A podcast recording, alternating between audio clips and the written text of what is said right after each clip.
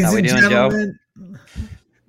Yes, sir. Welcome back, ladies and gentlemen. This is Boilers in the Stands. I'm your host, Greg Braggs Jr. I'm back in the saddle again, joining my guys, Kraig Bowers and Joe Jackson, who have been working hard this offseason, trying to continue to give you college basketball coverage as we're in kind of the the dark days right now. And hey, nobody else is doing much, but we're still doing things for you. Uh, and these are kind of evergreen shows, you know, and I'll encourage everybody to go back and watch the other Big Ten preview shows that these guys have been doing, covering, you know, three three different teams or so every episode.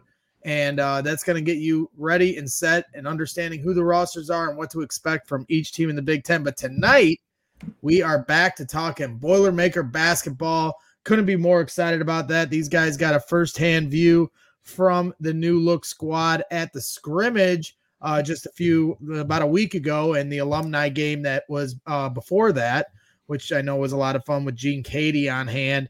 And then we even got a Euro trip where you were able to kind of tune in if you knew where to find it on the website. And, and these guys were following that along and, and giving coverage, live updates as that was going on. So, you know, we don't sleep when it comes to Boilermaker basketball. And we know anybody that's tuned into the show is just excited as we are for the upcoming season. So, uh, with that being said, guys, how we doing? I miss you.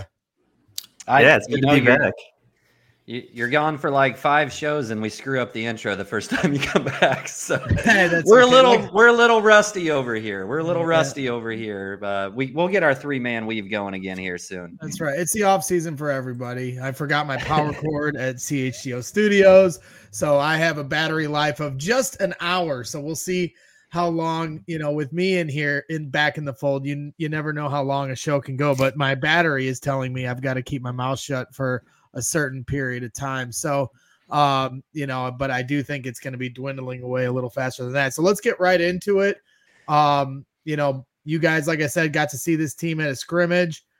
Uh i'll start with you Kraig. What was your your impressions of the new look boilermakers well, I think first of all, we just got to remember um, we're talking about a scrimmage where they played each other, and we're talking about a European trip where we don't necessarily know the level of competition. Um, so I think it's important that we we keep everything kind of level headed as we make some of these takes along the way. Uh, but nonetheless, it's a good preview to see you know who's worked on their game in the off season and and what's kind of popping off in terms of just what meets your eye is like, oh, okay, he's added this, this guy's added that and we got four guys that are going to start playing uh, on an active roster for Purdue that we've never seen, um, you know, in regular season basketball. So we kind of got our first look at a lot of those guys as well uh, to see what they might bring to the team. And, you know, I certainly think at the scrimmage, um, we saw some things that I guess confirmed um, what we've been hearing in the offseason about some people that had really grown in terms of uh, what they can bring to the table this year. Yeah, absolutely. And I, I, think the thing is that we're most excited for is um we're I, I you know, obviously Zach Edey coming back was just so huge. And it's not gonna change, you know, the way they play, you know, as far as the way their structure is. I know there's a lot of hand wringing about, you know, they got to change things up because of the results in March. But at the end of the day, Zach Edey is the gravity that sucks in all. And you're not going to get away from that because that's a gravity you just can't quantify and you know they'll they'll be lucky to ever have that kind of presence underneath the hoop ever again. So you're going to have this for at least one more year with Zach Edey and the style of play. You know, Joe, from what you saw at the scrimmage, did you see anything as far as a new wrinkle or anything that could get fans' ears perked up, or, or are we just going to go back to the bread and butter that is Matt Painter's system? I mean, obviously it's a little different with Edey not being there. Um, he was, you know, he's playing for Team Canada right now in FIBA. So in and of itself, it gives you a little bit different look. But, you know, I think you just continue to see Purdue wanting to make Braden Smith be as aggressive as aggressive as possible.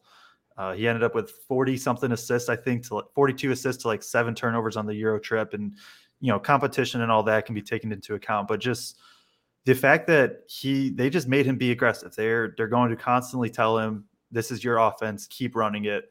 Um, so I think there's going to be that. I think you know as much as there is Edey and as much as he should have an insanely high usage and all of that stuff, like I think Purdue knows what the last three losses mean, and that at some point you got to be a little bit more flexible. Um, and so I think I think Painter's really just going to implore guys to be more aggressive. You know, Kraig mentioned at the scrimmage that Painter was really imploring Colvin to like hunt his shot, get your pull up, and like just things like that. Um, I think are going to be big. I think those are going to be things that are going to be going to be continue to be added to this team. And then you bring back Edey eventually, and then you hope hopefully it all hits. So now way that way, you know, teams triple team Edey like uh, in the post or whatever. Now guys can knock down shots, guys can get to the rim, uh, things like that. So you know, and we'll dive into like TKR first because that's another interesting thing, just like the usage that those two will get. But yeah, and it was, you know, really interesting. My brother, who who lives in Europe, got to go over to those first two games in Germany and watch live, and and he had some thoughts on Braden Smith. I got to talk to him. He's it's it's like 3 a.m. in the morning right now, so Kyle was not all about jumping on with us live, uh, but we did get to talk to him for just a little bit the other day, and here were his thoughts on Braden Smith a lot was made of Braden Smith at the end of the season last year. Obviously, he struggled in that final game, but there were also moments last year where he completely took control of games, whether it was um, against Marquette, against Gonzaga, against big time programs. And I thought one of the more interesting things that stood out, and I heard several national broadcasters talk about it in podcasts um, who also watched some of these European games because they they were broadcast and you could pay to watch them, was just without Zach on the floor, um, how much it looked like Braden controlled the game and how fast he pushed the ball and made decisions. I guess what were your impressions of Braden? And obviously, there's going to be, you know, 10 minutes a game, most likely, that Zach's not on the floor. And what were your impressions of Braden just as a floor general?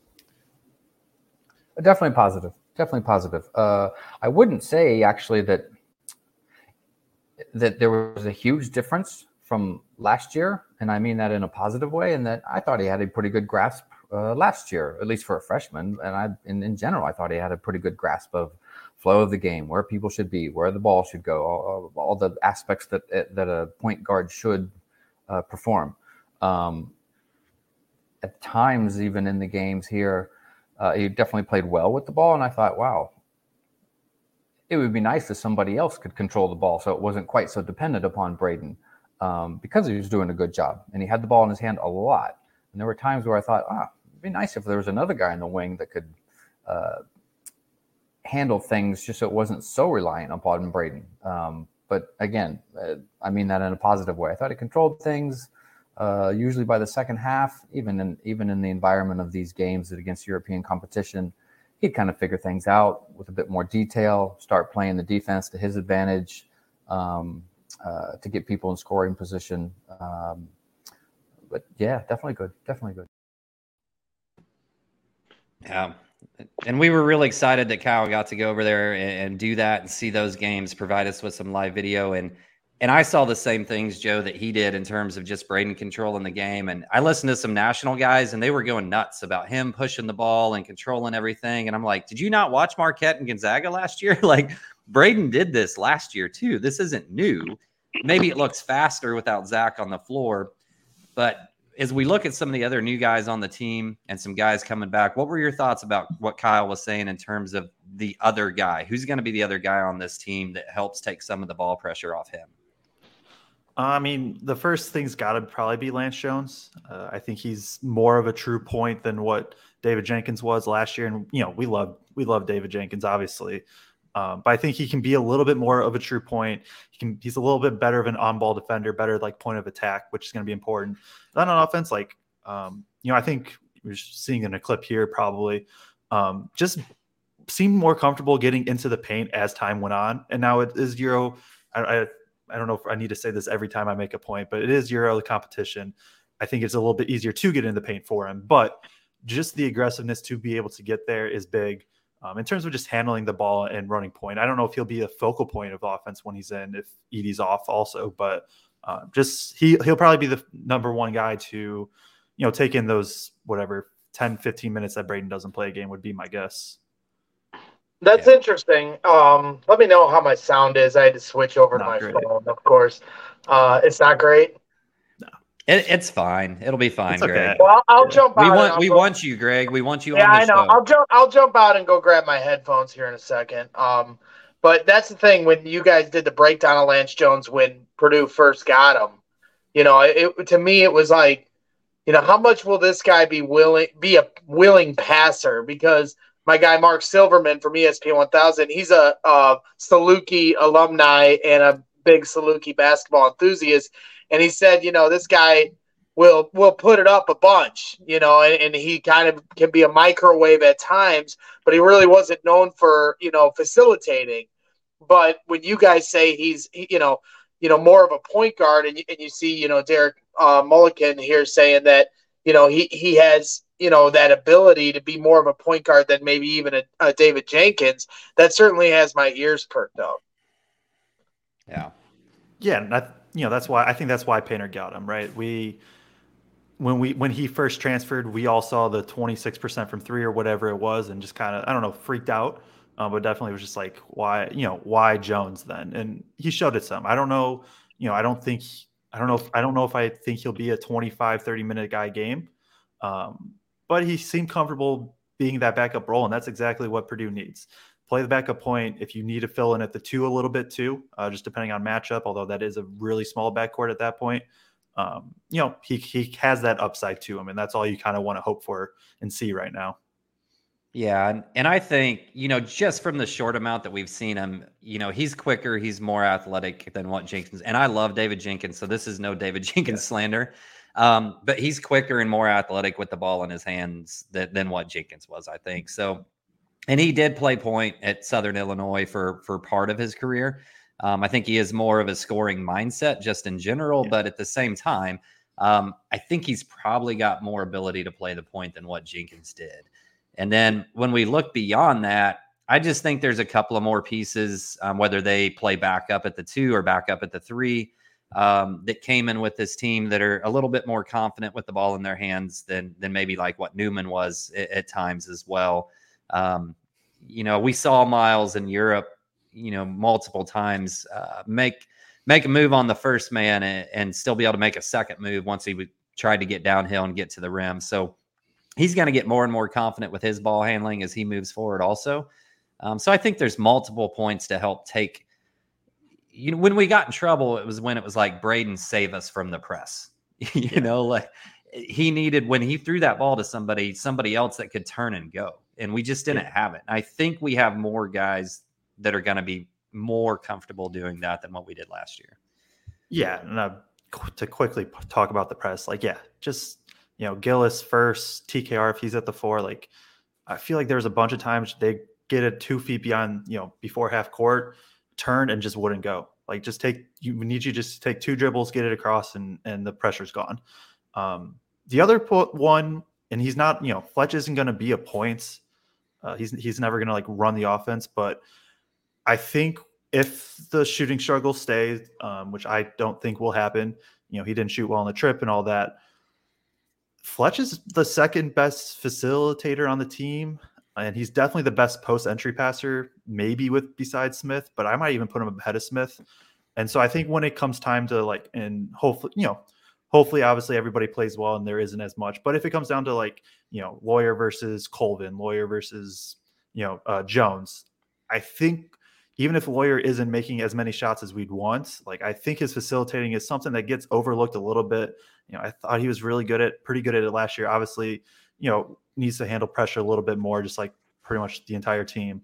Um, but I think that is also another player that can kind of inadvertently relieve some pressure from Smith, depending on the lineup, or even Jones if he's in with Jones. Um, I I think he has that kind of capability to him. So, do we want to jump into one of the other newcomers? Um, you kind of mentioned already, but Myles Colvin. He goes eight to twelve from three on the Euro trip. That's the first thing that stand, or maybe the second thing that stands out, besides uh, just the pure athleticism he has. Going eight from twelve from three, small sample size Euro trip, so don't think it means everything, but um, you know I, I, that is that is a good thing to see the ball go in. He shot thirty one percent from three in high school, and like I, I, know he took tough shots, but I still just can't wrap my head around that. Just seeing how well he strokes it now. Um, but what were you know, Kraig? What was kind of your thoughts with with Colvin? Well, I mean, obviously that shot just looks pure. Um, and I had a chance to talk to Painter about that after the scrimmage, and and he just he talked about just how naturally he gets to that pull up, and and it's really a one or two dribble uh, straight into it, and he can elevate so quickly, and he can elevate high uh, that he can kind of get it whenever he wants. And you know, for part of that scrimmage, I was sitting a seat or two down um, from Painter, and the whole time he's saying even when Myles was missing because he missed it quite a few of them in the scrimmage. He actually shot a lot better on the Europe trip. Painter was still yelling, "Good shot, good shot, take it, take it, take him, take him." Um, so he's encouraging that actively. So he, you know, feels really good about what he does there also. And um, you know, Kyle had some thoughts too on Myles um, after that European trip. So we'll take a listen to him real quick about that as well. With some of the new guys coming in, Myles Colvin just shot the heck out of the ball over there. I think he ended up eight to twelve on the trip. Didn't get to play the last game because of a little bit of a passport issue. Um, but I, I, uh-huh. got to watch Myles play in the scrimmage uh, before he went over there. And man, that shot just looks pure in terms of his form being short, repeatable, and that stroke just just looking pure every time he takes the shot. I guess as you were, you got to sit pretty close. I think both games, just watching him shoot the ball. Uh, what were your impressions of him? Just just as a you know whether he ends up playing a two or a three as a wing that can shoot the ball. Yeah, sure. He clearly has a nice. It's, it's a nice, nice, smooth uh, jump shot. It's going to be spot up at this stage more so than uh, take it off on his own off the dribble. Um, but at least for Purdue's set and what you want from a you know first year freshman, uh, that's completely fine, of course. Um, but it's a nice smooth stroke from the wing. Um, obviously, it went in with a certain amount of regularity that, that you want to see on a stat sheet. Um, with the athleticism. Um, we'll see how his handle is in the Big Ten and that level of competition. Um, but with that athleticism and the shot, the the defender is going to have to respect both to some degree. Um, his biggest, I mean, obstacle, or I should say, his, his biggest obstacle to get onto the court is going to be providing enough confidence to Painter that he can play defense. Yeah as is the case with most freshmen uh, in the Purdue system Very true. Matt Painter. So, so very.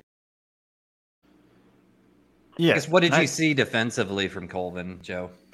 Yeah, um, this this has been my biggest thing on him from even high school film, and it was a little different in high school, and just he very much just hunted for steals. Um, for as athletic as he is, he seems like he almost struggles keeping guys in front at times, um, and I, I just don't know I don't quite know what it is. I can't quite put my finger on like why. And maybe it's just been matchups, and it, and once we get into the season, it'll be fine. Once he's in a better system, it'll be good. Um, but you know, I think that there's just a learning curve in general. Like I can remember one play specifically that a Colvin um, and Heide they they get miscommunicate on a switch or whatever, and those are two guys that have not played any minutes for you know Purdue in the regular season. So like stuff like that's expected, right? Like that's expected from everybody. He has the upside because of just how athletic he is. Um, but he's got to he's got to learn the system. He's got to buy in and just um, I think just become a little bit better on ball. I, I think he has the tools. It's just got to be got to be used a little bit more.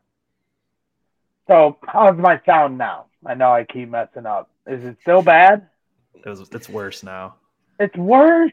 Oh my god. I'm having a I'm having a day, guys. I'm having a day. So we're happy to have you back, though. Well, put me back backstage, and then I'll take the earbuds out. We'll do it that way. I apologize. Yeah. Um, and I mean, really, to me, the amount of minutes that he gets is going to depend how how fast he learns the defense, but also how well is everybody else shooting.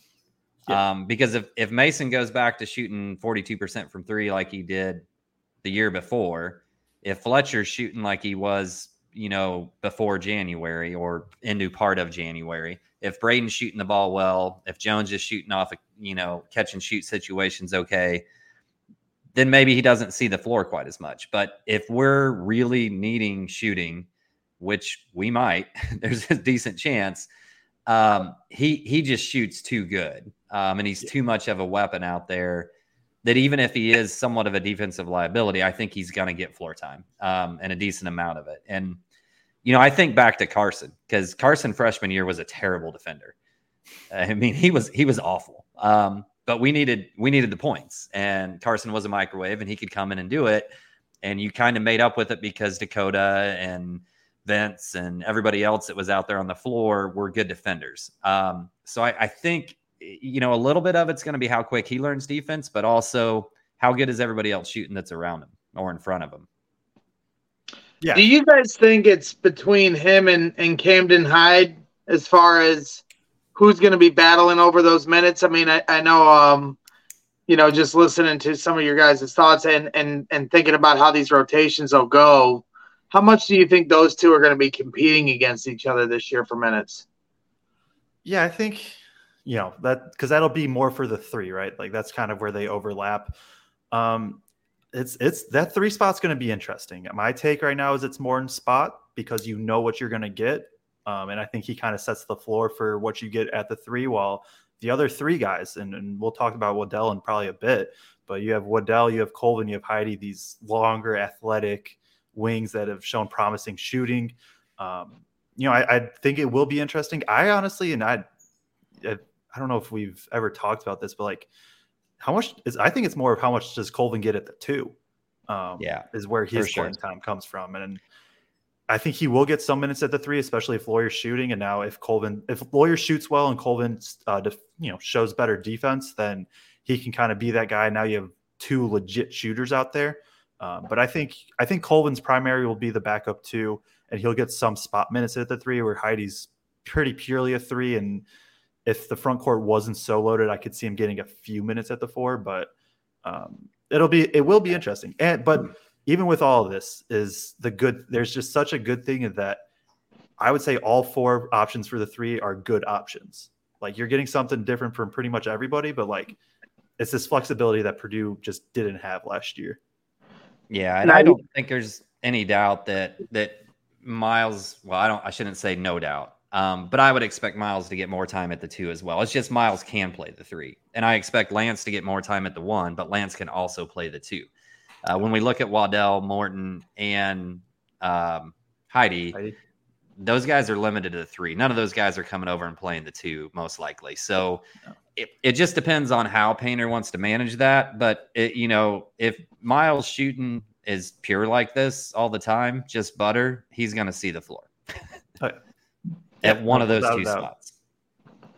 Well, and you, uh, you, you, that encourages me when you, you, Kraig, you say you heard Matt Painter telling him, "Good shot, good shot, keep shooting," and that's something you've always kind of pointed out is like how he would allow, you know, some bigs to kind of grow into who they are on the court, but guards kind of have a shorter leash.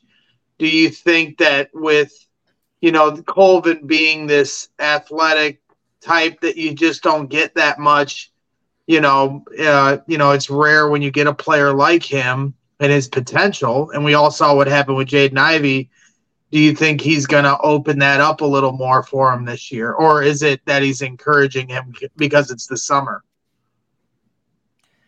I, I mean, I think a little bit of both, but I, I think Painter used to have a, a much quicker pull and I think Carsen changed that in a lot of ways. Uh, I think when he saw who Carsen became, when Carsen got the green light, you know, that next year after all those guys left, um, and to some degree before that, you know, you you saw him kind of have more leeway with Ivey and let Ivey make some mistakes along the way, and hope that that growth would occur through the season. And it wouldn't surprise me, um, you know, to see Colvin be be able to work through some of that stuff. It's just this year's a little bit different than those other two years in my mind because there's so many other good dudes um, that can play, and we play so many good teams right away, right out of the gate. There's not a whole lot of time to just like mess around and find out, you know. Yeah, no, I agree with pretty much everything you said there. Um, I think it'll be, you know, it's a little different in that Colvin is just a different player than Ivey too. Um, you know, I, I don't kind of like your brother met, said, like I don't know if I trust Colvin's handle right now either, but if he can space on the perimeter, to get to a one dribble pull up, like um, there will be plenty of opportunity for him to do that. You know, I think, and I think it goes back to a little bit, and maybe this is just me kind of putting my own thought on it, but like you know, I think Painter just knows like, hey, something's got to change for for the postseason.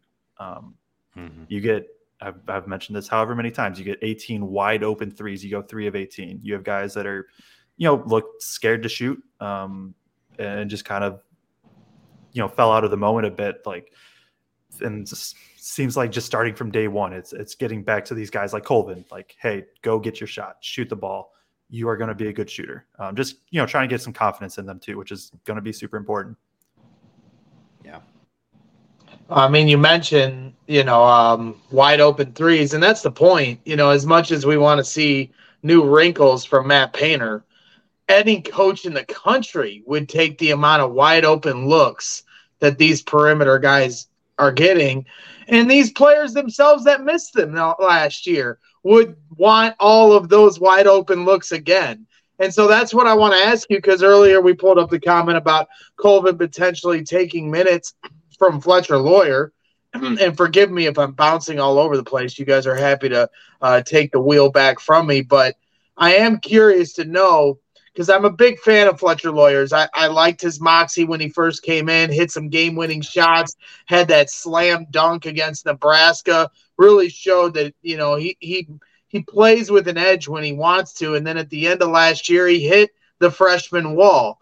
Is he ready to, t- from what you saw at the scrimmage? Has he put a little muscle on, or is he coming in with a different, you know, demeanor? Eh, you know, is is he ready to take that next step? Because his brother, you know, it, it dropping 35 at night and stuff like that. That's my expectation level for Fletcher. He's got that kind of stroke. I want to see this kid when he's shooting threes. I want to feel like he's never gonna miss. Is and and it just feel like this year, now that he's gone through the grind of a, a college basketball season, he knows what it takes to get through a Big Ten tournament and and obviously he felt the failures of March. That he is the key because they're going to get wide open shots, and he should be your best shooter on this team every year he wears the jersey. So first thing, uh, you heard it here first. Braggs is expecting 35 points a game. Uh, National Player of the Year. Fletcher I don't think that's unreasonable either. Thank you very much. um, but no, I think uh, he didn't shoot well in the trip. Seven of 22 from three. He shot, I think, well in the scrimmage. Uh, I don't have the numbers right in front of me, but um, he was um, 70, 75% on three of four in the scrimmage. Yeah, there you go. So I'm bought into Fletch. Um, I have something coming out on him soon about a lot of his three point shooting and like he was very, very, he was very, very close to being a 35% three point shooter last year. Um, just by based on where some of his misses were and stuff, he was, he was close it was also interesting when I was kind of going through all this, and I'll have I'll have a video out on this at some uh, some point within the next week or two. But he shot like 45% from three in January, and then it was like 25% in February, 26% in March, something like that. Um, that freshman wall hit, like just and the other thing that kind of stood out to me is teams just realized, hey, let's just be super, super aggressive with him. They started hedging everything against him. They really made him work for his shots on the perimeter. Um, and that made it tougher on him. That just it tanked his percentage. So he's got to be ready for that. I think he will be. Um, he was the only one in the the FDU game that shot well, which was at least cool to see. But um, you know, I, I, I personally don't think he's going to have. I think he's going to be a 35 to 37 percent three point shooter. Comf- I don't want to say comfortably, but I'm I would am pretty confident that he'll get to that range.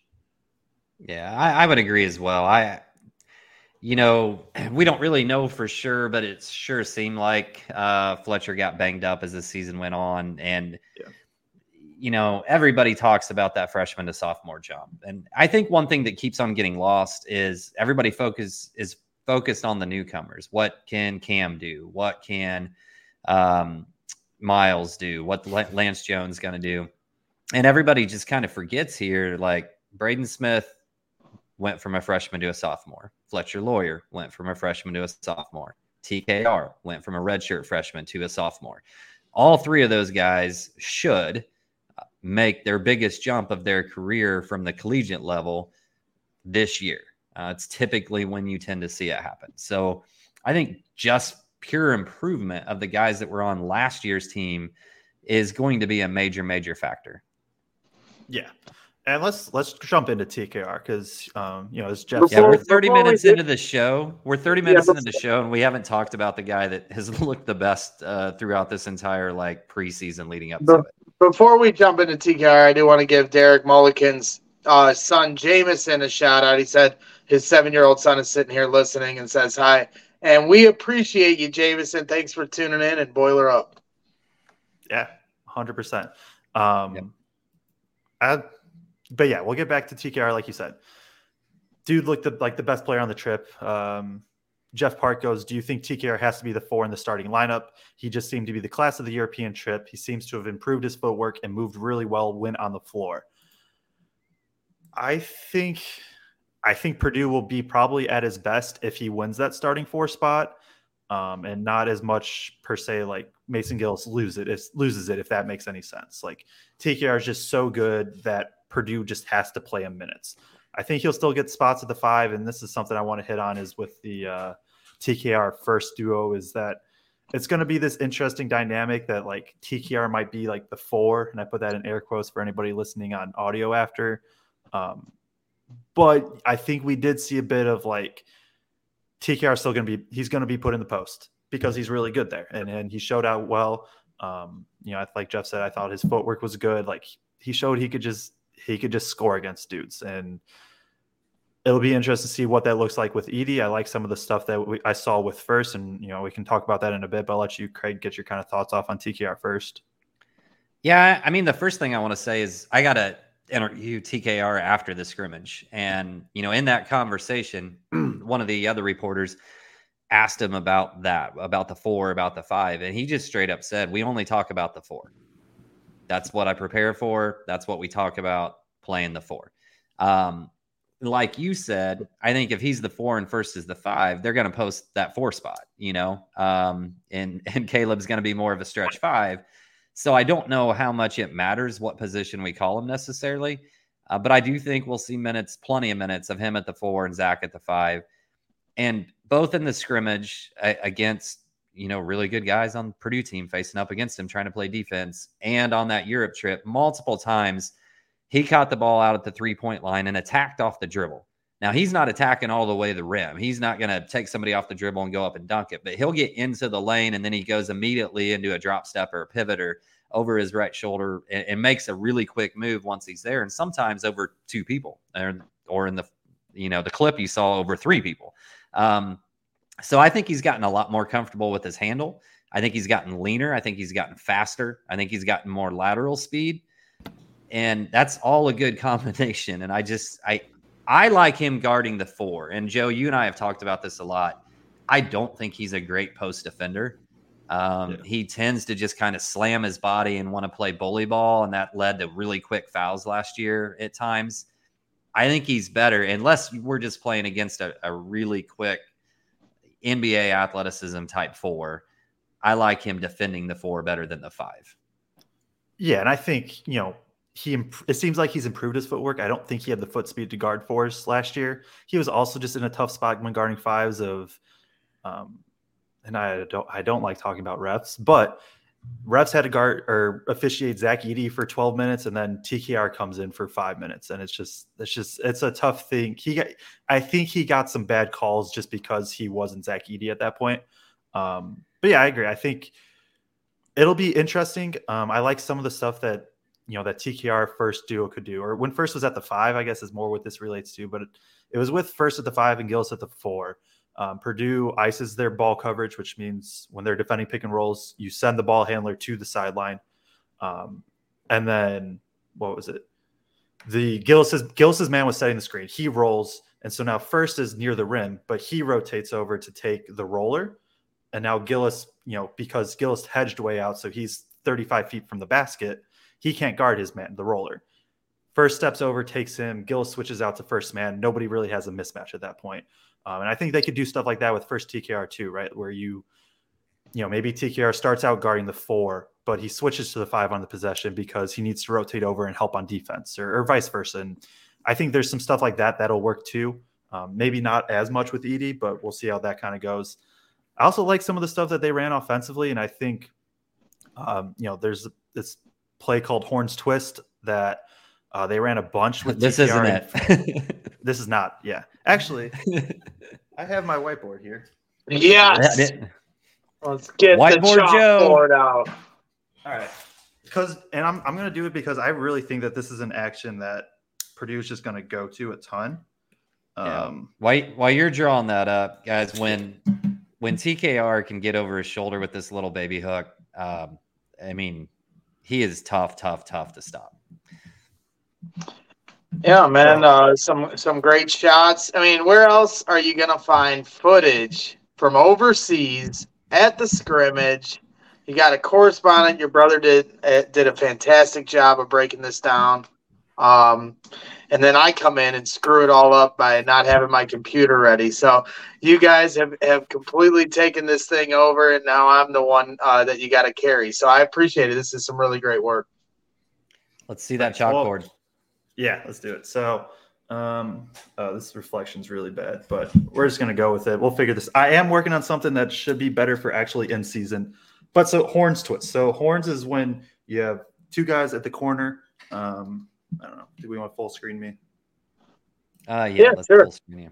There we go. So two guys at the corner uh, right here, and then you have two guys kind of elbow adjacent area, balls up top. So this horns twist is he's going to come off a screen here, he's going to dive, and then he's going to twist it and come back off a screen this way. So as that's happening, and I have TKR here in Furst tier right now, but it could be switched. Um, and basically, like he comes off this screen, so now you have somebody diving, you have somebody popping. He's usually going to come over. You know, he could look for a post up here. He could look for a roll. It puts this defender in a spot where he has to come over and help on this roll. So now, you know, Brain maybe gets to a skip pass here.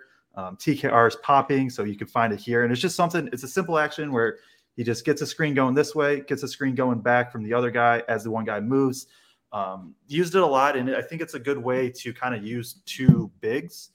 Um, it works well with TKR and Furst, especially because both have spacing capabilities. When it's Edian, he'll probably be the one rolling more, and TKR will probably pop more. But even last year, they showed in the limited TKR Ed minutes, like um, I remember the one play they had Edey set a screen up top, and TKR was posting up on the strong side. And so now Edey's spaced out, right? He spaced out on the perimeter, and TKR has this whole block to work with. So I think that's going to be an interesting thing with TKR at the four is how does Painter handle the dynamic of spacing and getting TKR his touches in the post while also, you know, recognizing that hey, Edey is uh is Zach Edey. But TKR looked really, really confident shooting the three too. He he was not hesitating, and he was just pulling. He shot forty percent between the scrimmage um, and the Europe trip. And I think people need to remember when he got recruited out of high school, he was a forty percent shooter his junior year, a forty percent shooter his sophomore year in high school on high volume. Um, I mean, he shot a higher volume of threes in high school than Mason or Caleb or any of our other bigs. Um, last year wasn't great, but he was still kind of feeling his way in. And if if he shoots 35% from three um, to kind of space a little bit, then you know, how's he not gonna see the floor? And, and, and that's a backbreaker for defenses. I mean, you saw that when Mason Gillis would get hot. And, you know, I talked about that a lot last year that I was hoping that TKR would stretch the defense a little more, but in his role at the five, that wasn't his responsibility. So it's exciting to hear that this will be his role. If that's the case and you're seeing more minutes at the four, and his role kind of changing up. Does that mean that Caleb Furst now becomes the guy that gets those 10 minutes when Edey has to come off the bench? I would say so, and they showed it a little bit with the Furst Gillis combo too. So I think he'll be comfortable with that. Um, you know, Furst can be this kind of lankier five that can space, and we're hoping that he hits more shots again. Um, you know, he's a guy that was a willing shooter at times, didn't fall a ton. But yeah, I think he's probably going to be the primary backup five. And that's where we're going to get into a little bit of this. Is he's the five, but then TKR is the four. But TKR is still going to get his post ups. You're going to space out both at the time. Um, Furst, we'll also, I assume, play a little bit next to Edey. Uh, I think the one thing I'm, I'm interested to see um, is kind of what happens with Mason Gillis's minutes. Like, is he kind of the one that gets squeezed out of this if TKR is playing 20 plus minutes, Edey's playing 30 minutes? Um, you know, we assume Furst is going to get 10 to 20. So, like, kind of what happens with Gillis. But yeah, I think Furst would probably be the primary backup five. I don't think Berg is ready, and we can talk about him in a bit. Yeah, I, I don't gives, think those... that gives Painter such flexibility. When any of these guys get in foul trouble, now you have some more interchangeables between the four and five. That's huge. Yeah, and and I don't think there's set positions there. I mean, Gillis isn't gonna play the five, but right. Um, Furst is gonna Furst may play some four and five. TKR may still back up at the five. Um, you know, Painter's gonna have to figure that out as the year goes on, and probably the most interesting thing to me as the season starts is just going to be how does he rotate that four or five spot and how does he rotate who's playing at the two and the three even though i think the starter at the two is set in stone um, in terms of like who else is going to rotate in and who comes in first and exactly what position are they backing up as, as we go through it's going to be real interesting that first month of the season yeah, for sure. Um, go to this comment from Late Night Tips live stream. It says Gillis and Morton getting squeezed. Unfortunate for them, but business. My take on I think I think Gillis might, but um, I think for me again it goes back to like Gillis getting squeezed because everybody else is so good. Not as much that he's struggling. Like if Gillis can be this 10 to 15 minute per game guy that can shoot close to 40% from three, be physical, he knows the system really, really well. Like that's going to be a luxury for Painter to have. Just be like, hey, come off the bench, knock some threes down, play some good defense. Maybe depending on matchup, hey, we're going to need you 20, 25 minutes a this game. Um, and then with Morton, like I think my take on that, and I kind of said it earlier, is like I think it's Morton's job right now, just because you know what you're getting from him defensively. He had a case for all Big Ten defense for three quarters of the season. Um, I think he sets the floor, and I think the other three in Colvin, Heide, Waddell set the kind of can set the ceiling, right? They all have stuff that they need to prove. Um, whereas you know kind of what you're getting with Morton right now. If I think if a lot of that stuff comes into you know fruition, then yeah, I think Morton probably does get squeezed a bit, but that's another luxury where it's just like, hey, Painter can go to him and be like, hey, I know that you're gonna play really good defense, right?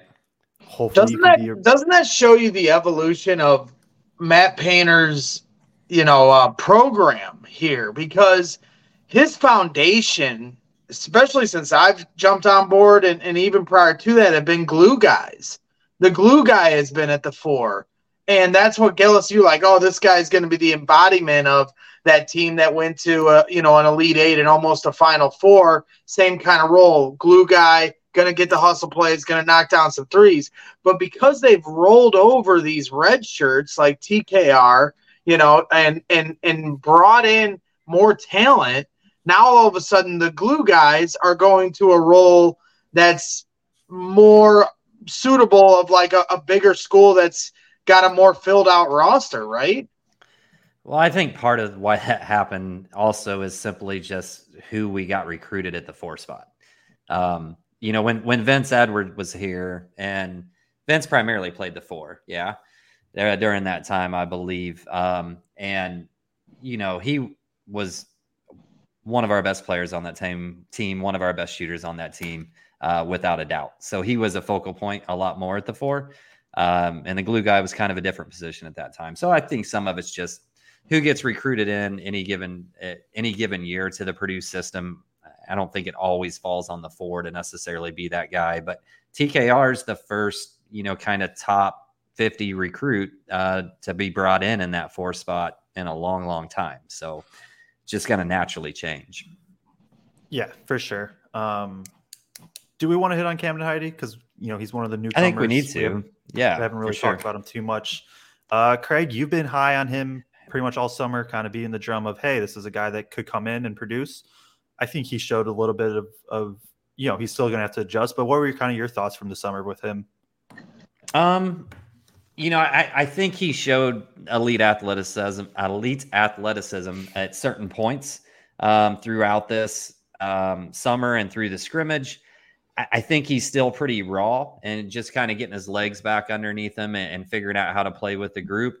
Um, extremely athletic, long for that position. Um, I think he played defense pretty well, both in the scrimmage and on that European trip. At the scrimmage, he gets 11 rebounds, was really in there scrapping and all that type of stuff. And I think the real interesting debate becomes with that team that was over there in Europe. I don't know that Cam gets a ton of minutes at that three spot. With Zach anchoring the offense, I think there's an argument to be made that he brings some things to the table at that three spot that maybe plays off Zach really well.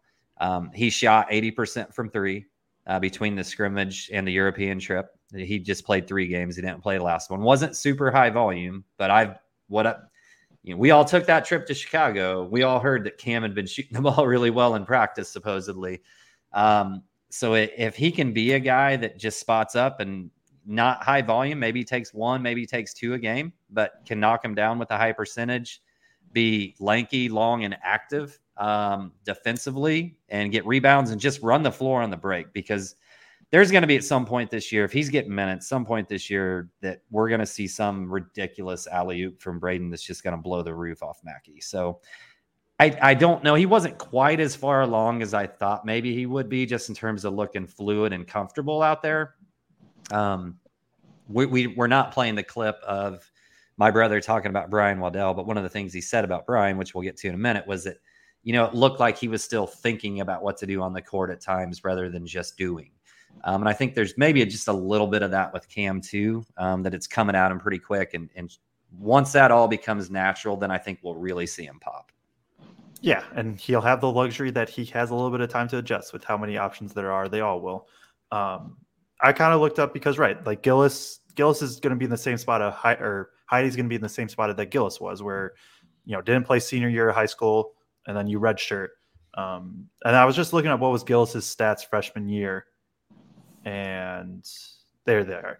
Gillis averaged 5.2 points, 4.1 boards, shot 35% from three in 22 minutes a game. Started a bunch.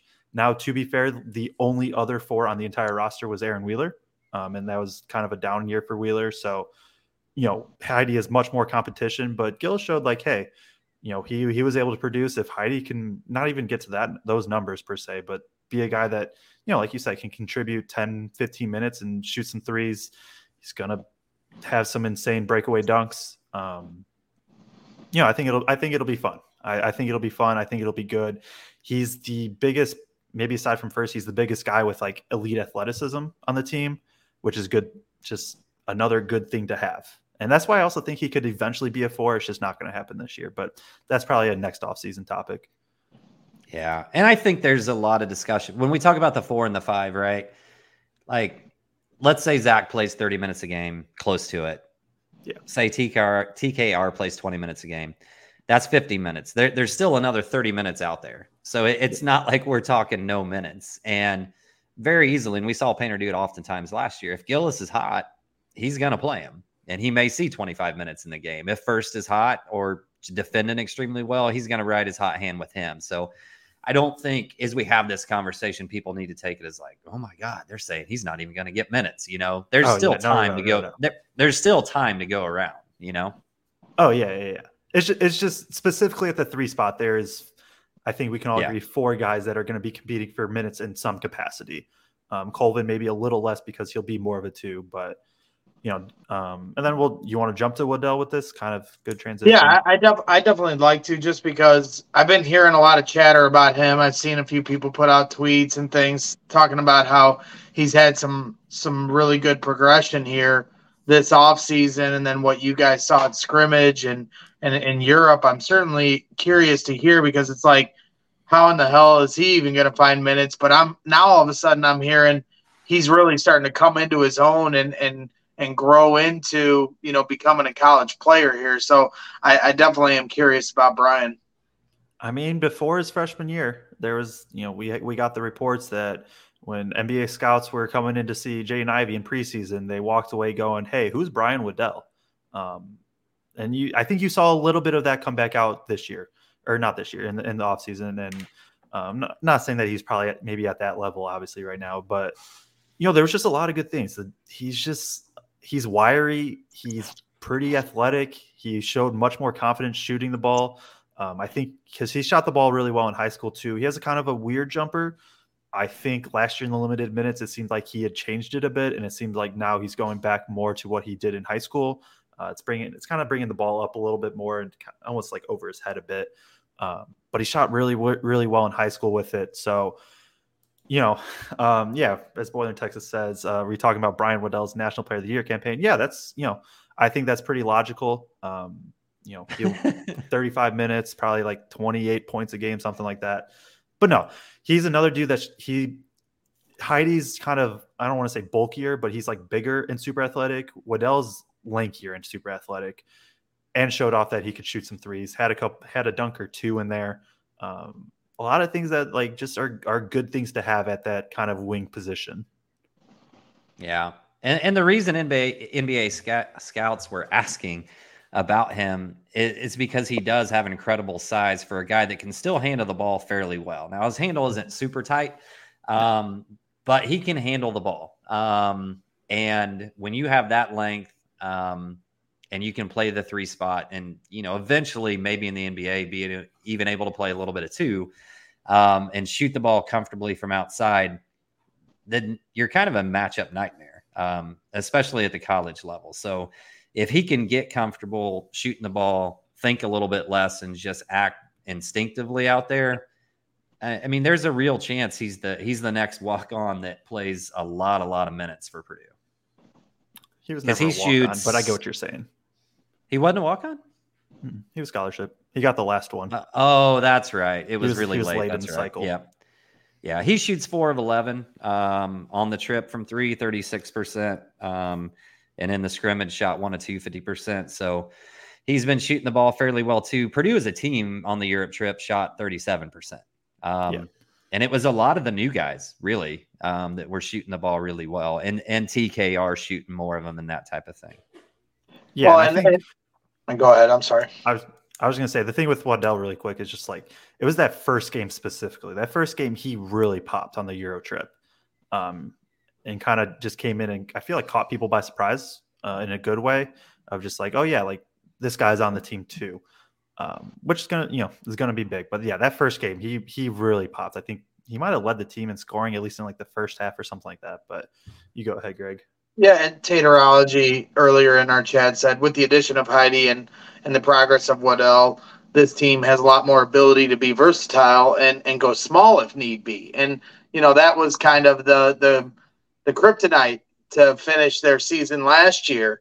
And now when you have all these different options that you guys are talking about with Waddell, Heide, Colvin, TKR being able to be interchangeable, Furst being interchangeable, this is going to give Matt Painter options when a team tries to pull the okey doke like Fairleigh Dickinson did last year on Purdue and try something different with guys now that have experience.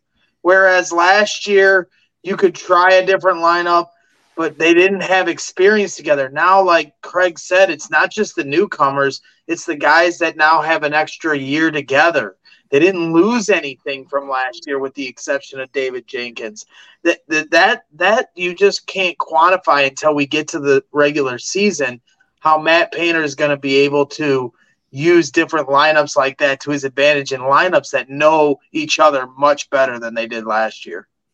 Yeah, we did lose Brandon before, Newman too. Yeah, go ahead. There we go. okay. I was just gonna say I don't we want comments to yell at us. We we did lose Brandon Newman. Uh, yeah, but yeah, what, what's her name? Will start screaming at me if I don't bring up. Uh, um, but I, I, do think there's some guys that can score in different ways, and I think a lot of the issue last year was it, it was three or post, and that was it. Uh, we didn't really have other ways to score, and Myles has an elite mid-range jump shot, and I, I am sold on that. That he you know, you usually hear Painter talk analytics like, if you're going to shoot, go ahead and shoot that three or let's get it right at the rim.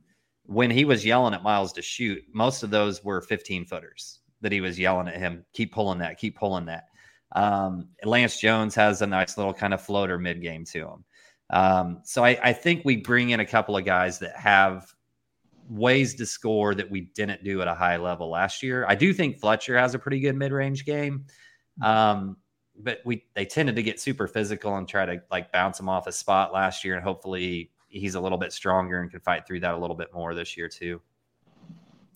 Yeah, and I think you know he had that MSU game at MSU um, where he Fletch just countered everything and did whatever he wanted, and so there is that in him too, where he can counter. Uh, just got to be more consistent with it. But yeah, it's gonna be interesting. Like and and this isn't. I don't think this is a painter thing, so I don't think it happens. But like, he could get weird with lineups if he really wanted to. And all this is saying, you know, this Edey's going to play 30 minutes as he should. But like, if you wanted a crazy athletic lineup that still somewhat fits, you could do, you know, Lance Jones, Myles Colvin, Brian Waddell, Camden Heide, uh, Caleb Furst, right? Like, that's five athletic dudes out there. Um, not saying it'll happen, but there's just more. We, I think that's kind of the theme that we've been saying is there's just so much more optionality, so many more ways to score. There's going to be dudes that can get to the rim more. Um, Lance yeah. Jones did. He he got much more comfortable down the stretch, which is big. And uh, I, well, I'm, I'm not exactly sure. Sure, I think here. Will anyone play defense like Newman did those last few games? Um, you know, Newman was super active uh, defensively. I, I, wouldn't still say that he was super technical on the defensive end and sometimes still missed some assignments uh, team defense wise in terms of where he was supposed to be. But he was extremely active and put ball pressure on. And when they were playing offenses where that's what he could really key in on and do, um, he did that at a high level. Um, my answer to this is Lance Jones will be a better defender than anybody we had on the team last year um, from the guard spot. Um, I there's been multiple people. Ray Fell said this that he's a potential All Big Ten defensive team candidate um, coming into the season. He was in the conference that he came from. Um, athletic, physical. I think he's going to change the way we we guard up front. Personally, exciting. Yeah, um, I would I would throw Waddell if he gets the minutes into that kind of category too. Of I I'm really bought in on what he could do defensively. Uh, I think Heide and Colvin have the athletic tools to do it. They just got to buy in more. And then I I've already mentioned how I am on Morton. Like I, I think he's a legit defender uh, and a dude that can legit guard one through three, depending on well, depending on matchup, I should say. But um, yeah, no, I, I think, think, there's going to be. A... Go ahead. Sorry. No, I'm. I was kind of rambling. You, you go. I think this is a really interesting question from uh, Cobra Stats here. Where are we setting the over under on number of different players with a 20 point game this season? All right. Braggs, you get to go. Braggs, you get to go first. well, obviously, we have Zach, uh, TKR. I'll just start from the bigs down. Zach, T- I mean, I mean, I'm going to get silly here. I'm I'm the mayor of Meatball Island here at uh, Bears Twitter, so this could get ugly with how many names I'm going to name off. But Zach, TKR, Mason Gillis, um, Myles Colvin, right? Braden Smith, Fletcher Loyer, um, Jones, Lance Jones is going to get hot in a game. So where am I at now? Six or seven? Seven. Seven. Seven. That that that's where I land. That's where I landed. No, no, no. Time out. Brian Waddell is going to have the Brian Waddell game. I don't know what day it's going to be, but the the Brian Waddell game, right? Because they're going to leave him open. He's unassuming. Who the hell is this guy? And then he's going to let one team know. It's fair. I probably what Edey, TKR, Smith, Loyer. Those are my four locks. Like, I, yes, like they will. Um, Gillis is going to get 20 some game. Maybe. I, I don't. Did he score 20 besides the game that he hit nine threes last year? Not, I know that not last year, I don't think, but year before, I think he did. Yeah. So um, I'd probably, yeah, I'd, I'd probably throw Colvin. I could see him getting hot for a game.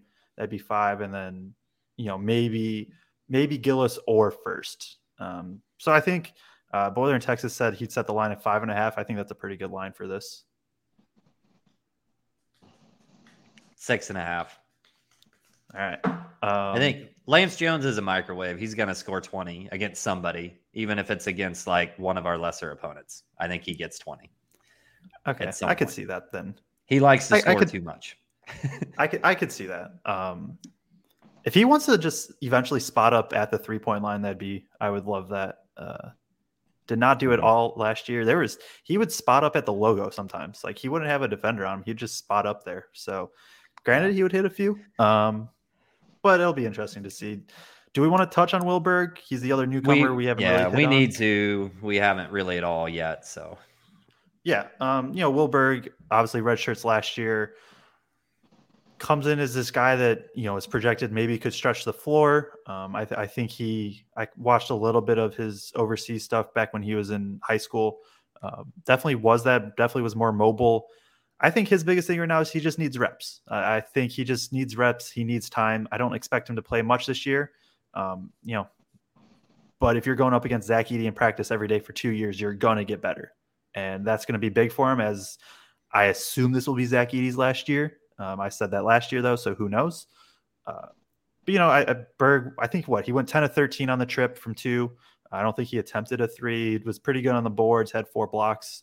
I think there was upside to see, and I think um, he showed some flashes of like, okay, that's why he's at Purdue. But I think more than anything, he just needs time. Yeah, he he just needs some time catches catching passes at game speed, making moves to the basket at game speed, seeing double teams at game speed. Um, and he's going to get a lot of that just scrimmaging against, uh, you know, his Purdue teammates throughout the year this year. I'm with you. I, I don't see a spot where he gets a lot of minutes. Um, you know, maybe we don't play that many teams that you would say aren't going to be real competitive games, but maybe in some of those games he gets a little bit more. We got to remember how much the time that he's been here that he's also been dealing with an injury. So, you know, it's it's not like he's had a full year when he redshirted to really work on his game and to be battling against other Purdue players. So, you know, we're behind schedule a little bit here, but I'd I'd say most likely it's another year away before we see significant contributions. Has he shown what his go-to is? Not yet, really. I wouldn't say. I don't think he really had the. Because like his the highlights they showed when he first was coming to Purdue, uh, and they're overseas at gyms that were very similar to what that Purdue were playing in overseas, maybe even worse. They looked like uh, uh, ballrooms almost at times that Willie Berg was playing in. Uh, you know, and it, he looked like a guy that played at the top of the key a lot and put the ball on the, you know, put it on the dribble. And is he now more when you saw him at scrimmage a post up guy like TKR, or is he a guy that's still at the top of the key and they're running that Chicago action that we talk about so much and and he has that ability to either put it on the ground or, or take a shot from up there. Um, from what I saw, it was more just at the rim. Like I didn't really see him use too much on the perimeter. I don't know if that was just the you know sets that were ran and stuff like that. Um, I would have thought like if they if they wanted him to though, he would have been able to step out. It seemed like unless you you can correct me if I'm wrong, Kraig, but I feel like he was mainly just kind of around the rim, maybe a, a couple post ups or whatever, and then just a lot of like putbacks and stuff. What's the physicality? Yeah. Is there any kind of physicality? Is this leaning more towards Matt Haarms? You know, as far as physicality with his lankiness, you know, a guy that you know can be disruptive with his length, or does he show an ability to to put his shoulder into somebody? I mean, I think he's going to have to be that eventually to be able to put his shoulder into somebody and just bulk up because he he's not quite as mobile or as fluid rolling. Uh, the few times that I guess we've seen it out there in scrimmage in this, I don't think he rolls I mean, for whatever Matt was. Um, you know, he's probably been one of the more athletic bigs we had in terms of a pick and roll situation, roll into the rim, whatever, catching the ball and being able to go up with just a short shot off of that and not having to go into an actual post move. Um, but yeah, I, I, right now it looks like he's going to have to bulk up and have more of Zach's post type of post game. I mean, we saw him shoot those threes um, in highlights before he came over, but um, you know, see if that translates to actually happening in games at the college yeah, level. he's supposed to be Dirk Nowitzki. I mean, that's what we thought we were getting. and I feel bad for him because I don't know where his spot will be. Because as you said, you you uh, Joe, you mentioned you don't think Zach's going to come back next year, and I disagree. I know that's getting way ahead of our skis as far as the predictions are going to go. But as soon as I saw the way it, it broke down for Zach, you know, this last off season and the decision he had to make, I just don't think much is going to change in regards to the way the NBA views Zach Edey, the money opportunity that Zach Edey has at the college level. That just is it's hard to pass up. You'll never get this next year, this year, and next year back if you're Zach. And yes, you want to chase your NBA dream, but with the way NIL works, there's very few players at the college level that are as marketable as Zach Edey. If you took Oscar Tshiebwe yeah, and put him in a Pizza Hut commercial, 90% of the country wouldn't know who Oscar Tshiebwe is, all due respect. But if you put Zach Edey in a Pizza Hut commercial, most people, even the most you know, surface level college basketball fans are going to know who Zach Edey is because he is so unique. And that kind of marketability is going to keep him making very big dollars at the college level. And in my opinion, the reason why he won't just be here for this year, but next year as well. I feel very strongly about that.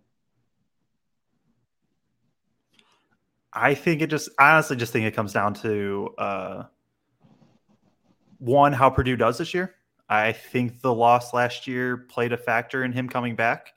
Um, and then it's you know there was a great article. I, I wish I remembered who wrote it um, on the Athletic of kind of just detailing what Edey went through in those final days and stuff. And you know Edey had to work out the day of the deadline, and if he had a, it sounds like if he had a promise of you know he could get what uh, he was going after, which sounded more like um, a, a two way contract with a legit chance at like some NBA minutes, um, he would have gone. And so it'll be interesting to see. I, I, think he was close. If Purdue does, you know, if Purdue wins a championship, you have the do you end you go out on top. If he, you know, if he if he wins if he sweeps National Player of the Year and Purdue makes the Final Four, wins a championship, like it's kind of a storybook ending if you want to go that way too. It'll be interesting. Yeah, um, I, and if you if you had if the money wasn't involved then all, and all you had to do was go off of you know accomplishment or legacy that that would make more sense. But last year he what report reportedly made somewhere around a million dollars.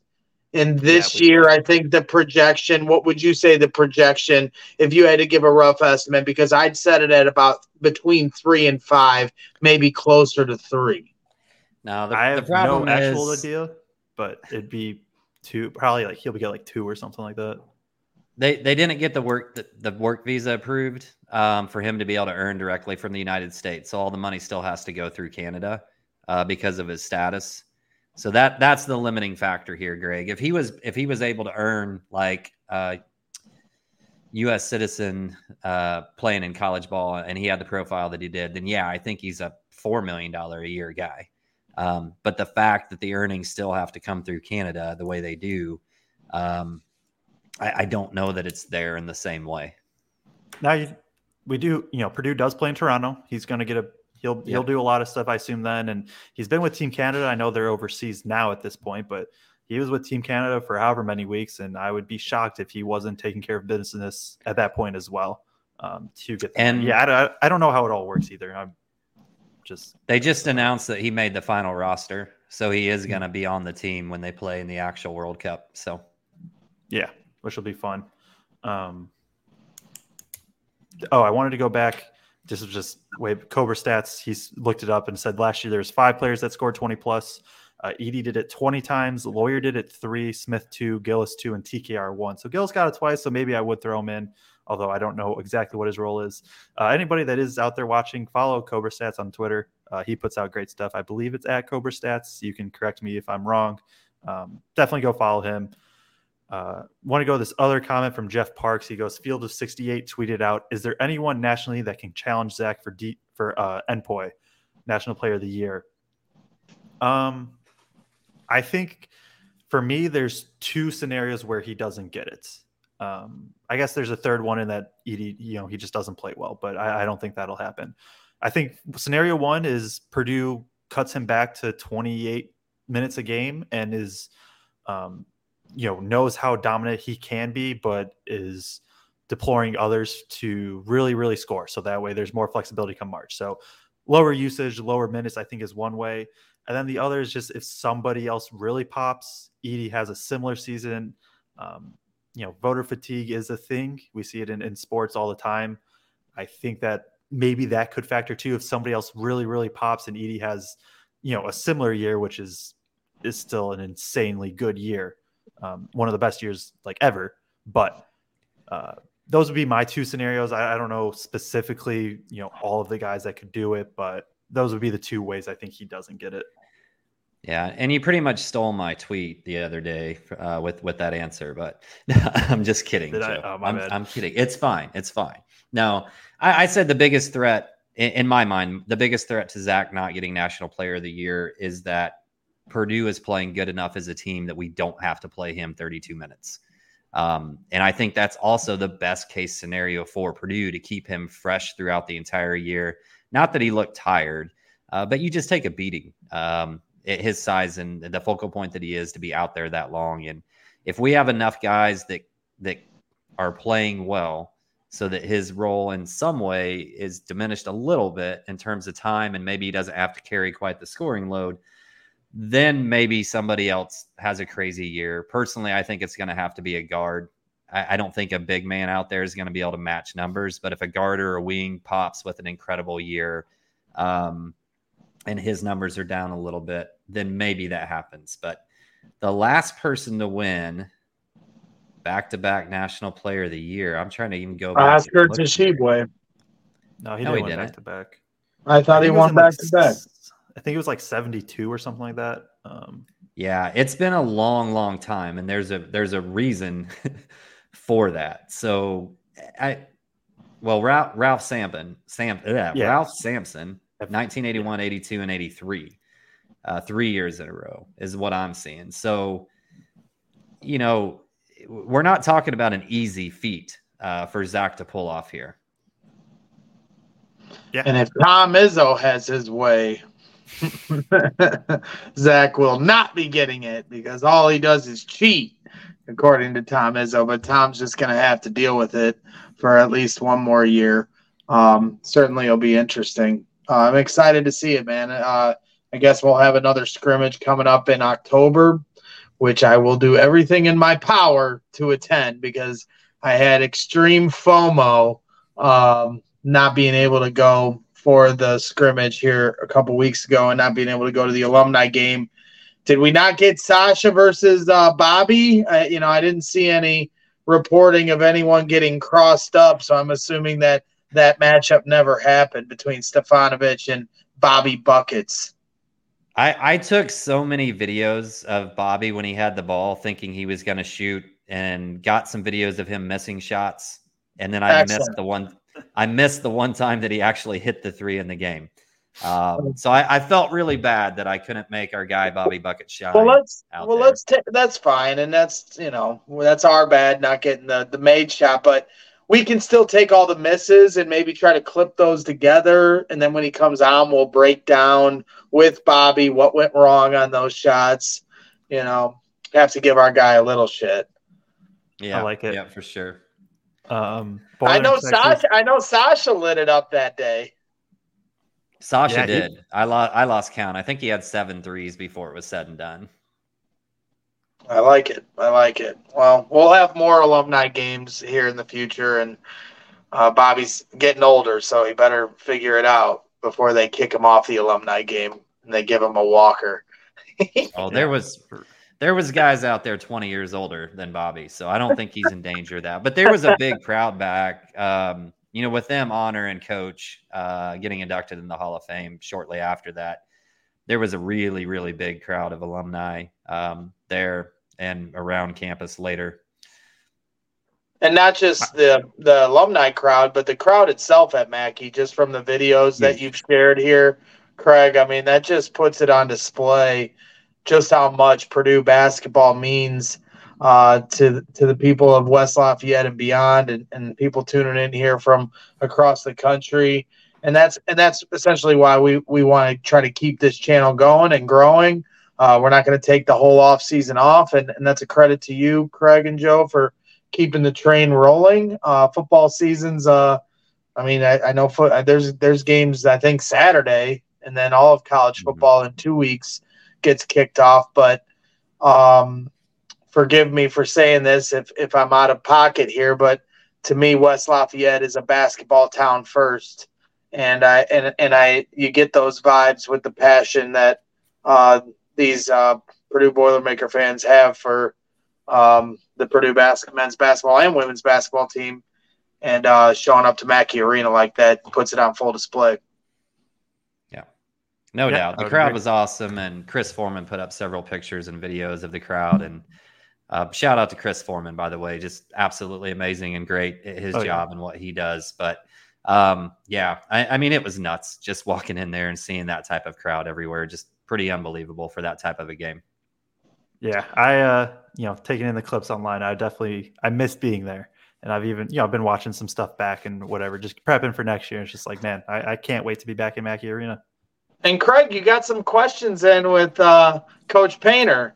Uh, I did, does did- he, you- you does he when- scare you like he scares me when when I'm asking questions? No. You weren't you, you weren't nervous. I'll tell you what was funny was everybody. This was right after Big Ten expansion got announced, and everybody was wanting to ask him about that. You could tell like he hadn't had time to process it or find out exactly like they, he doesn't know how they're going to travel when they go out west or any of that type of stuff yet. There's no way. So when I actually asked him about Myles, a basketball question, he was like, you could tell he was excited to answer a question about basketball and about his guys when it came around to him. So no, I, I felt good, Greg. Felt good. Um, you know, Greg's uh, Greg's not in the building. He's out to play with the Chicago Bears, and um, I got my confidence when you were gone, buddy. There you go. I love it. Love to see it. Um, hopefully, we can effort Matt Painter back on Boilers in the stands like we had to start last year. When we do, then Joe can get a few questions in at at Coach Painter, and and I'll definitely be revealing to Matt how much he terrifies me. But I'm sure he already knows that. Yeah, no, that'd be that'd be awesome. I would love that. So I did ask him Um, about the Cubbies. Um, said something to him about the Cubbies beating. Oh the Reds or yeah, whatever. about them Cubbies, Kraig. Because the last time we all Yeah, saw yeah, each other, we were on a little field trip for Boilers in the stands, and Bobby came along, and, and Ben Kolodzinski from ISC Purdue, and and Kraig was having a good old time with his Cincinnati Reds being ahead in the stand. They were up like eight games in the standings or something back They then, were- Joe. it and now, like no, it was like three and let me exaggerate. Don't let facts get in the way of a good story. And since then, the Cubs have just gone on a tear.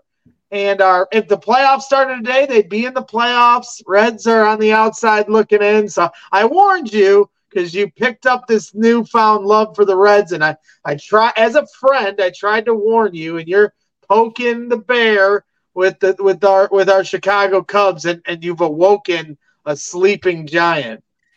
Yeah, well, my dad used to take me to games when I was a little kid, um, going down there to Cincinnati, down on the river, and and watching those games, and you know, to see the Reds get decent again and have a the most exciting player in baseball right now. Um, it, it was hard for me not to get back behind him a little bit. That's fine. That's fine. And you're welcome to. I'm not gonna, you know, I'm not gonna steer you whichever. If you want to stick for your Reds, that's fine. Uh, They but I'm a glad they're a half What? game back of the Cubs right now, and they're playing right now. they're completely out of it. Is what you mean? No, they do. They got an exciting young team. The Cubs finally woke up. So, but this isn't a baseball podcast. I'm, I'm certainly looking forward to it. But it was the one game we went to in July was the one time the Cubs got their ass kicked, and it seems like they've barely lost since. But we, of course, had to go when they lost by ten. But it was a it was a nice time. We're we're gonna have to do that every year, and then maybe we can start enjoyed it. bringing maybe maybe fans. You know, we'll let them know when we're going to a game. Maybe they can come by for a, a, a retreat, a Boilers retreat in the stands in the summertime while we're on this extended break waiting for basketball season to start back up. I'm down. Yeah, I think that's about uh-huh. all we got, isn't it, Joe? I mean, how about it? We we spent an hour fifteen, barely touched on Zach Edey and the National Player of the Year, and, and somebody put it in the chat early in the earlier in the show. The spoil of the riches when it comes to these Purdue Boilermakers.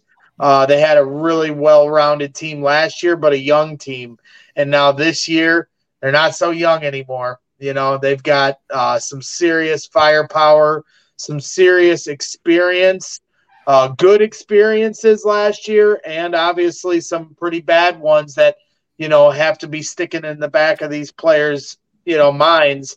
And you hope they're able to use that as motivation uh, this year. And as craig mentioned a loaded schedule some really fun games to start the year. And that's how matt painter draws it up when he knows his team is is capable of taking on a schedule like that. And last year it worked to their benefit, not just for you know rankings and and and you know what their seating would be, but just you know to get these guys ready. And now this year that's going to be back on full display, taking on some really tough teams early on. I'm excited for it.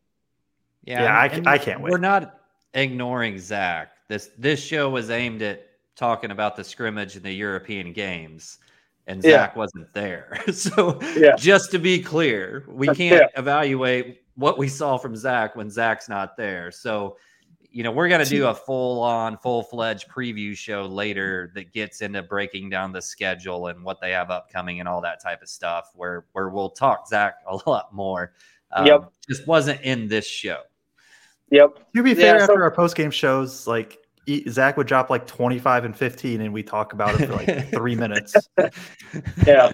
As long as the the National Player of the Year voters don't get bored by it, we'll we're we we're trying to focus on other other things to try to to avoid being redundant. Uh, but it's going to be a lot of fun this season. We got some big things planned. Um, I I won't be on my phone for those shows going forward, so that'll be a nice change of pace. Uh, you know, we're we're picking it up on a few different levels, production wise. Uh, shout out to you guys for doing a tremendous job this summer. Uh, we'll just try to continue to keep the content rolling and uh, just stay tuned for more updates as as uh, we get to fall and uh, some different things we're going to try as we try to expand this Boilers in the Stands brand. And um, everybody that's tuned in here today, we you know obviously these aren't you know the kind of crowds that we get for post game shows, but everybody that's tuned into this show either live or here in the next few days or whatever. Uh, you guys are our foundation, and we appreciate your support.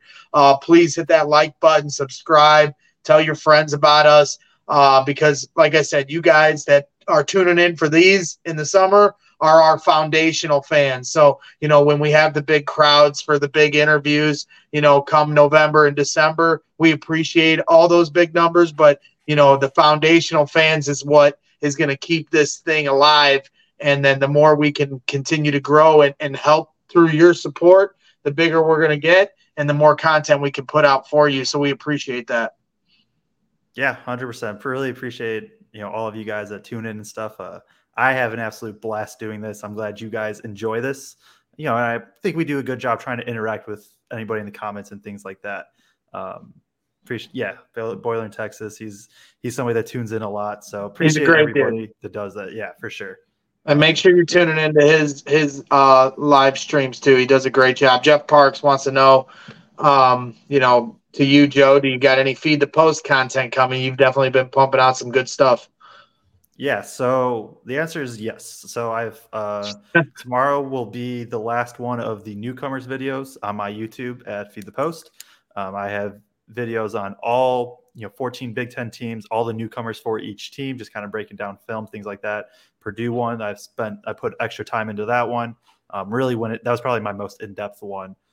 Um, I will starting next week be having team previews. I'm having uh, bringing on somebody that covers like each team to come on talk about the you know each team in the Big Ten for about 30 minutes. So those will be coming out, and then I also have a video about Fletcher Loyer coming out probably next week. If not, it'll be the following week at the latest. Uh, specifically looking at his three point shooting, but I'll kind of I'll kind of leave it at that. So a lot coming out there. I do appreciate all the support there. Um, a lot of support kind of overlaps between the Boilers and the stands and my feed the post. So um, and then my Twitter, Yeah. of course, I just have a lot of of video and stuff like that come out. Yeah, I don't know if you know Greg, but uh, Joe's name has been getting tossed around on some uh, by some people with some national brand podcasts Hey. here in terms of referencing his preview videos of players coming into the Big Ten. Hey, rightfully so, man. Rightfully so. It's a privilege, um, honestly, for both of you. You guys, the knowledge you bring. Obviously, you carried me this whole show, so I need you guys a lot more than you need me, and um, I'm not afraid to say that because I'm proud of uh, what both of you guys have done on your own right. You guys bring a lot of knowledge, and that's what we do here at Boilers and Stands. Try to bring some passion uh, combined with some quality knowledge. So, uh, unless you guys have anything else, I think that wraps things up for tonight. Uh, make sure you guys are tuning in. back, Braggs. I Yeah, I everyone, good to have you back. apologize for dropping the ball, leaving my power cord at the studio.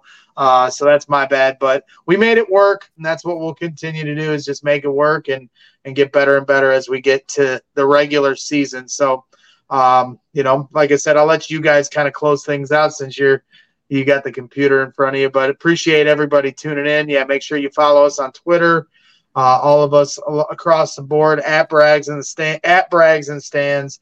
Um, subscribe, like, subscribe, all that stuff. Again, appreciate all the support there. Uh, so, with that being said, uh, for Joe Jackson and Kraig Bowers, I'm Greg Braggs Jr. This is Boilers in the Stands. Boiler up.